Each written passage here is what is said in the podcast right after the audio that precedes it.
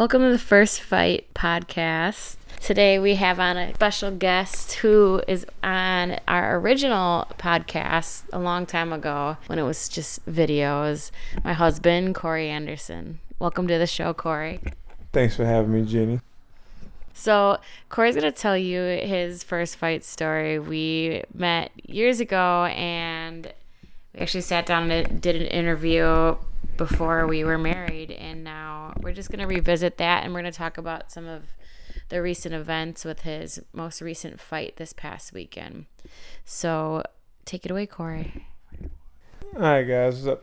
My first fight was March 2nd, 2014 in Springfield, Illinois.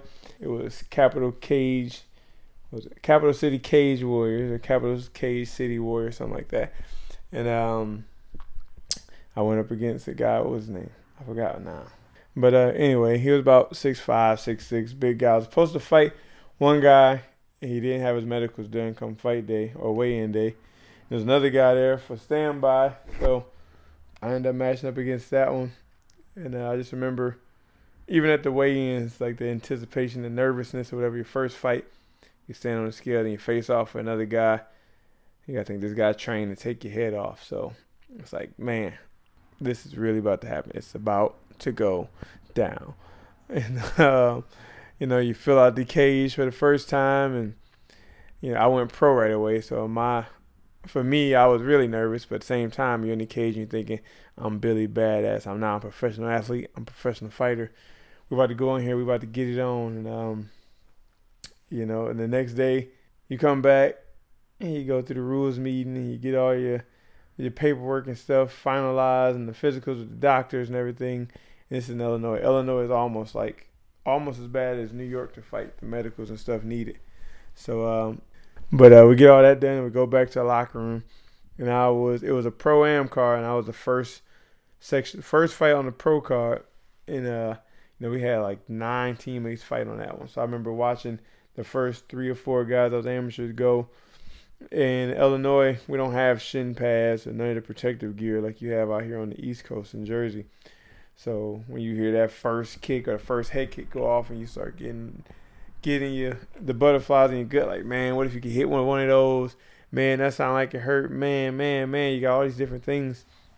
And coming from a wrestling background, know we used to go hard. You know, before you get on the mat, it's like you do one live go, one live match to blow your lungs out in MMA, I just remember we couldn't do that. It's like we can't go spar.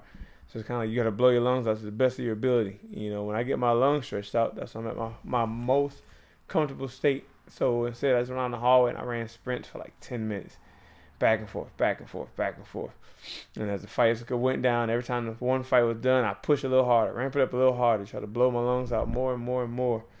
And as it get closer, I remember they was telling me, all right, man, you got to calm down, get ready to go. It's almost your time. Calm down, calm down.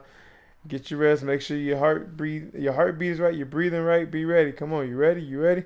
And I was ready, but I was nervous and I was excited at the same time. I couldn't wait to get out there and showcase my skills. My first fight.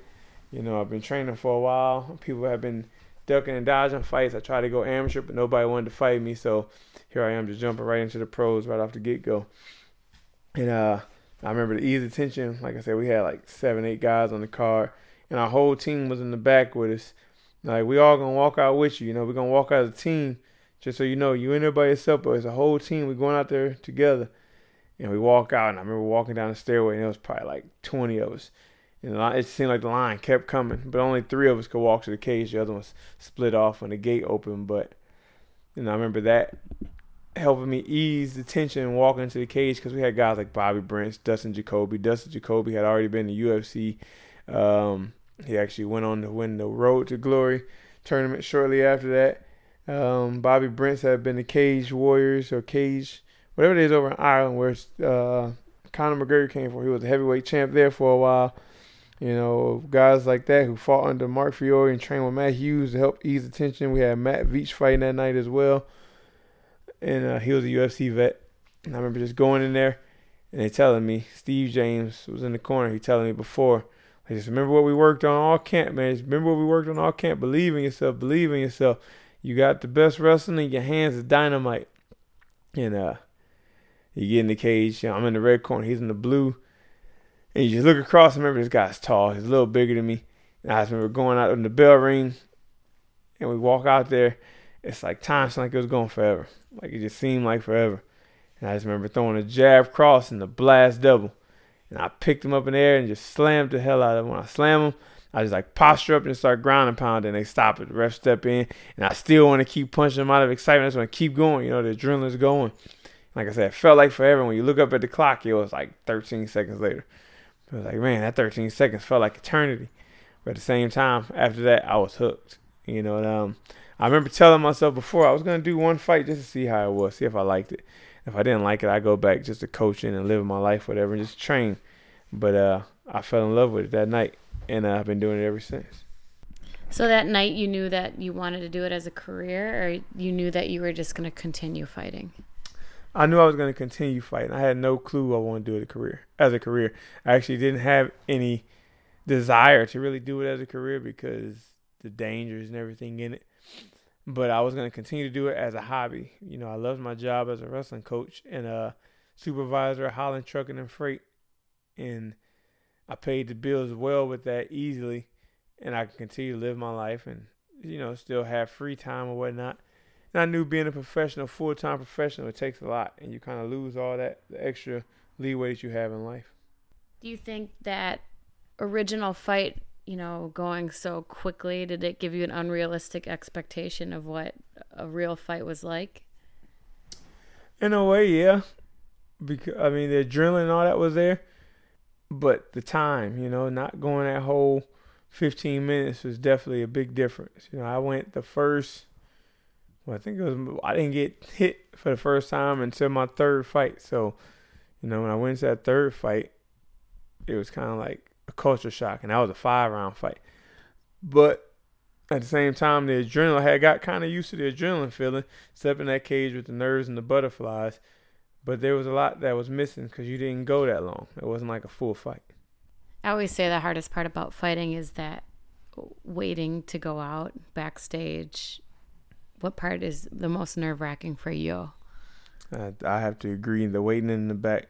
I mean, even today, 14 UFC fight veteran is still the same every time you're in the back, especially when you're getting ready to go down the tunnel. When you're starting to walk out the locker, like, all right, let's go. We're going down to the hole and you see your opponent, and you hear the fans. That's always the worst part. Until you hear your walkout music, it eases up a little bit, but it's still there. And then when you step in the cage and you hear the pin drop, there's no return. And from there, it's just remember everything we did in training, believe in your preparation, and don't get embarrassed. I often compare it to like being at the top of a roller coaster and you're already on the way down and you can't stop it. You're just going anyways. you can use that comparison, but at the same time, when you go down the roller coaster, you got to know at some point you're going back up again to drop one more time. it's kind of it keep going and fighting. It's kind of like all right, once we're here, it's over now.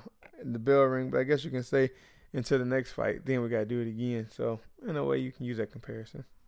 Now, this past weekend, you had a big breakout performance at Madison Square Garden, beating an up and coming prospect in Johnny Walker. A lot of people picked against you, and I guess something I kind of want to highlight in this whole series is the stories and the people behind fighting. And it's really easy for fans to have their criticisms, just like with any other sport or anyone who's in the limelight. But I think some people were critical of your celebration, and I think they don't really understand everything that goes into this because this is your life, our life.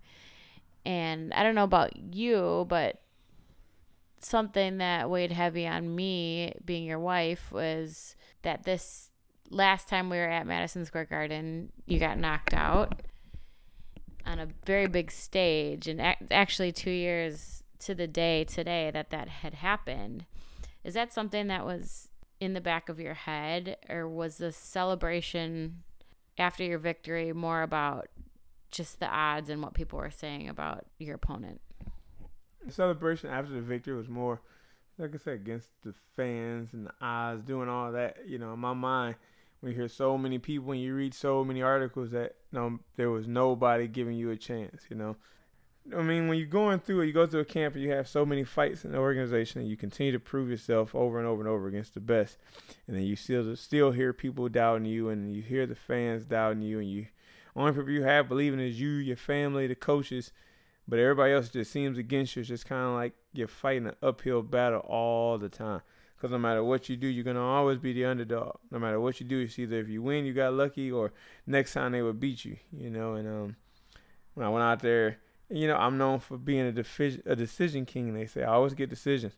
When you go out there and you fight a guy like Johnny Walker, who was the hype train known for finishing everybody in the first round within a couple minutes, and you turn around and do exactly what he does everybody else to him, it was just a lot of excitement, a lot of frustration came out, and all the things that have been going on behind the scenes overwhelming. It just it kind of just took over me with the adrenaline, everything running. I was so excited and so happy and so angry at the same time and uh, that's just where the post fight celebration came from. So, do you feel like all that stuff, you know, built up is what created that performance, or do you just feel like that opportunity presented itself in Johnny Walker? You know, is it any fight that can happen, or do you think it's a new Corey Anderson? It's definitely a new Corey Anderson. You know, I had a whole year, just about a year off, well, but a month and. A, 20 days shy of a year, or a year, uh, excuse me, yes, a month and 20 days shy of a whole year out of the cage. And um, it ain't like in that time I was just sitting at home or on vacation. You know, I see a lot of people after fights, they spend all their time traveling and never really in the gym until they get another fight. Every day I was in the gym in the basic classes and classes with moms and dads, just learning the basics of boxing and kickboxing. I did basic jujitsu classes. I went back and just let it, let my instructors, my coaches, and professors all know like I don't really have the uh, basics yet. You know, most stuff I learned, I learned on the fly. Just like going pro right off the go and going to UFC within three fights, I learned everything on the fly. So I had to sit down and go back and learn everything from the get go, from the basics up. And when I got those basics and I started getting the confidence from the fights, and I'm to learn the simple things that I skipped over, and now it's just like the confidence is there and the skills are just steady rising. Now I know the simpler way to success, and uh, you don't have to be fancy as long as you have a good solid base, which I have now. And that's why I have so much more confidence to feel the new Corey Anderson is going to be a deadly and dangerous Corey Anderson is going to be hard for these guys to defeat.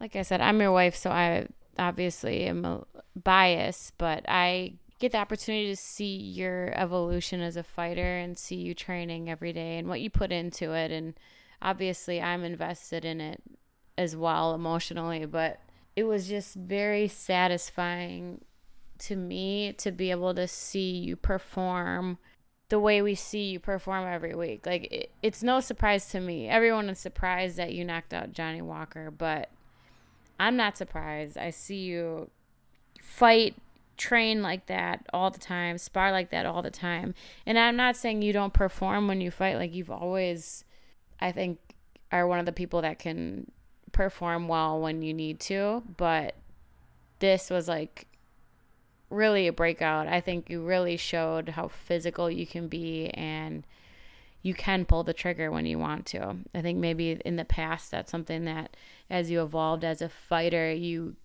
got a little conservative with your style, but I feel like once you get comfortable with that, you start evolving to the point where you can get back to that killer instinct. What do you think is next for you as a fighter? Like, what is one thing that you're really trying to get better at and evolve towards? Hmm. I just want to get better at every aspect of it from my basic double leg to a single leg shot to finishing the shots in the dominant position to when a guy get down, not letting him up. Um, and you know, getting these finishes more. You know, the killer instinct, being able to pull the trigger. I feel like there's been times before where I've heard a guy like in Glover, I heard him, and I, it took me. I knew he was hurt, but it took me a little too long to get in to close the distance and try to put him away. You know, and this one it was like once I hit him, it was I went to hit, I hit him, and I went to do my little hop back. So if he countered, he would miss. And then as my foot touched, I noticed he was hurt. Instead of waiting, it was go right away, hit him, put it on, and put him on. So, you know, if I want to be able to get better at that, and if I can continue to do that, like I said, in many fights, every all the way back to Gian Villante, I believe, I've hurt guys, but I just didn't register to the fact they were hurt. Well, I'm definitely excited to see where you go next. I believe you're a complete fighter, one of the the few fighters in that division that is evolving as a whole. But I I thought you were probably going to get a finish on the ground. To be honest with you, I was surprised with the the first round TKO technically um, of Johnny, but I think it puts a lot of people on notice. And I think the lesson here is knowing that you can't expect the fans to understand or see those little ev- tiny evolutions that you have as a fighter. They they know you as a wrestler, and this is a, the type of performance that you needed, I think, to show that you're more than that. I mean, yeah, but in a way, if you think about the fight before this as well, there was no takedowns in that fight either. Mm-hmm. That was all striking. I outstruck him. I think I tripled his numbers and I threw more strikes. And um, you know, and after the second round, I don't think I shot anymore. It was just all striking. We're gonna make a stand up battle on the kicks and everything. With that in the December fight, a lot of people were like, "Oh, you hit him that many times, you couldn't put him away." And then this last fight, it was only one hit, and I put him away. So it's kind of like in 14 fights, first 12 fights, it was like, oh, well, the first fight I knocked him out with hands in 60 seconds, and the rest still I've been wrestling. And it was like, oh, Cranston's only a good wrestler. He can't strike. Blah blah blah. If I put him to him with hands, I can finish him, or I can I can defeat him, as long as I can sprawl and stop the shot. And then that doesn't work out. And then the little TV was the first person who was able to stop the shot, and I had to go to the other stuff, the other arts, and that's when they realized like, oh, he can do it a little bit, but he still doesn't have knockout power. And I feel like now I didn't hit the hype train with one shot and put him down. Now it's kind of like, oh, this kid can, he actually can do pretty much everything like he said feel like a lot of people are going to be trying to talk noise, like they want to fight me, but realistically, they really don't want it. Well, I think you always had that power. I think it's more of a style thing. Which is what's funny about this fight is I feel like you kind of came the conclude to the conclusion before the fight that you accepted that I do wrestle. I'm going to use that to my advantage. I'm not going to try to prove a point by striking and it's like you took that pressure off yourself and the opportunity presented itself and it was there. Yeah, 100%. I mean, especially going into this fight, you know, when you got a guy like Johnny Walker who's real flashy and jumpy or whatever, you don't want to just go in there shooting and trying to wrestle because you're giving him an opportunity to hit you with one of his jump knees or something coming in. So preparing for that fight, like we knew we are gonna have to go out there and bang a little bit. We know we're gonna have to keep the guard tight. We're gonna have to strike a little bit and get him to go strike for strike for strike for strike back and forth for each other, and that would have opened up the opportunity to make the wrestling come. And then he starts biting on the fakes and whatnot, and you don't know if he's gonna or he doesn't know if I'm gonna wrestle or I'm gonna punch. But it just worked out early that when I started faking, I can just see he was already showing. He was showing he was waiting for the shot too much, and um, I just went off the fake and let the hand go. And after I connected, just kept letting them go. Well, that's the beauty of being such a good wrestler is that people have to respect your fakes and your level changes, and that is what opens up your hands, which is, you know, I believe we watched someone do a breakdown comparing it to Khabib and McGregor when he hit him with that overhand. You have to respect the shot, which is amazing for you because just like the Glover fight, I think is was your best performance before um, this fight, this past fight. You really utilized punching, shooting, punching, shooting. He could never really find his rhythm because you were threatening with both. So you really did not, in the back of your head, you didn't have that like fear that this could be a repeat of MSG last time. Hmm, no. No. I didn't even want to bring it up to you because I was just nervous about it. I didn't want you to have that in your head before the fight at all, anywhere. It wasn't. I was more confident. You know, you got thinking OSP fight ain't like I got manhandled and got knocked out. It was a simple mistake that I made, letting my hands drop, moving the wrong way on the southpaw. And the time since that fight, and what two years today, you know, I've been drilling those things over and over to where I knew we wouldn't make that mistake again. You know, I learned from the first time. I was like, we're not gonna let this happen again. And every fight, the four fights I've lost, I've never lost the same way twice. You know, you might think you have it. Oh, he lost in this last time, so I'm gonna try it. But the next time it's gonna be better. My defense is better, my movement is better, and my moves as like a chess move is just smoother. You know, I'm smarter. I'm thinking about where I'm going before I go. I'm thinking about what I'm doing before I do it. You know, I can see the opening as it comes, reacting right away. You know, not to be like cheesy, but it really you really showed me in that fight, those two fights in a row and you lost back to back KOs. It really showed me what you were made of and how you were able to just mentally come back from that and it really not affect you in a negative way. Like you definitely got better. I think it's what you needed to get better. And it's definitely something that I don't know if he would want to, but Johnny Walker can kind of look at as the model for going forward because I know you had talked to him after the fight, but what would you want him to know about going forward after a loss like that? I mean, pretty much the same thing I told him in the green room. I mean, you're still dangerous. You know, the the things you do as a threat is still gonna be a threat. Now you just need to evolve. You're young, and you're still gonna be a problem. You just gotta work on these little details, and in time, like I said, he's young, 26, 27. In time, you're gonna grow and you're gonna evolve. You know, by the time I what when I was 27 or 26, I had two losses, whatever. In the UFC, I debuted at 24, 23, 24. So, you know, I was young. Well, like I said, he had 20 fights coming in already against me. I had three fights when I got in the UFC. So he's already got the one upper hand on me. He's got the experience already. But now he's just at the level where he's gonna fight harder guys.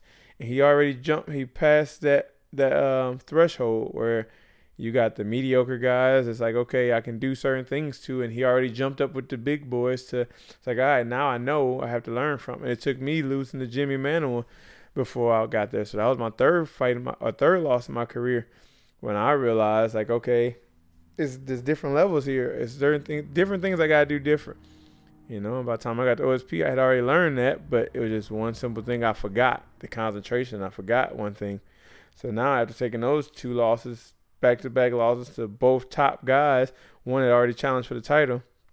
It's like, all right, all right, now we with the big boys. We can't play around them. We gotta be we gotta be stern. We gotta have a game plan. We gotta stick to it. There's no room for error. There's no margin for error here because it only take one wrong move, which happened OSP, and that could be lights out.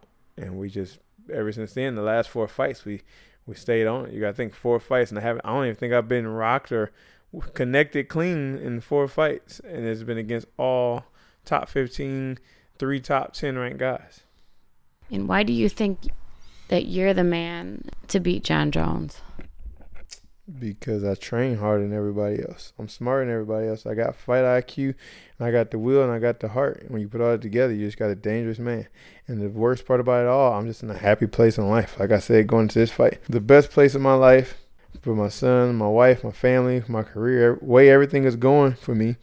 You know, I don't fight with the stresses of I have to win anymore. I fight because I, I really love it now. I'm at the point where I love this. I love going out there and just showing, painting the, painting the canvas with my movement and what I do and making a masterpiece. You know, so and to go out there against somebody like him who's going to throw different stuff and make it tricky and challenge, challenging you know, that's going to be my best painting of all because I have to evolve to the best.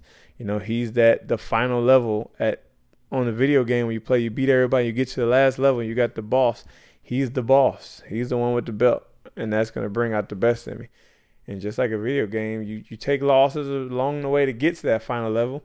By the time you got to the final level, you got to think you died on different levels for certain reasons, and all those things you learn from. So now you know when you get to the boss, you got to do everything you did to get there and put them all into one performance to dominate them. And that's how you win the game. Thank you, Corey. Thanks for sharing once again. And hopefully, we can see you at that final level soon. Hopefully. Thank you for having me.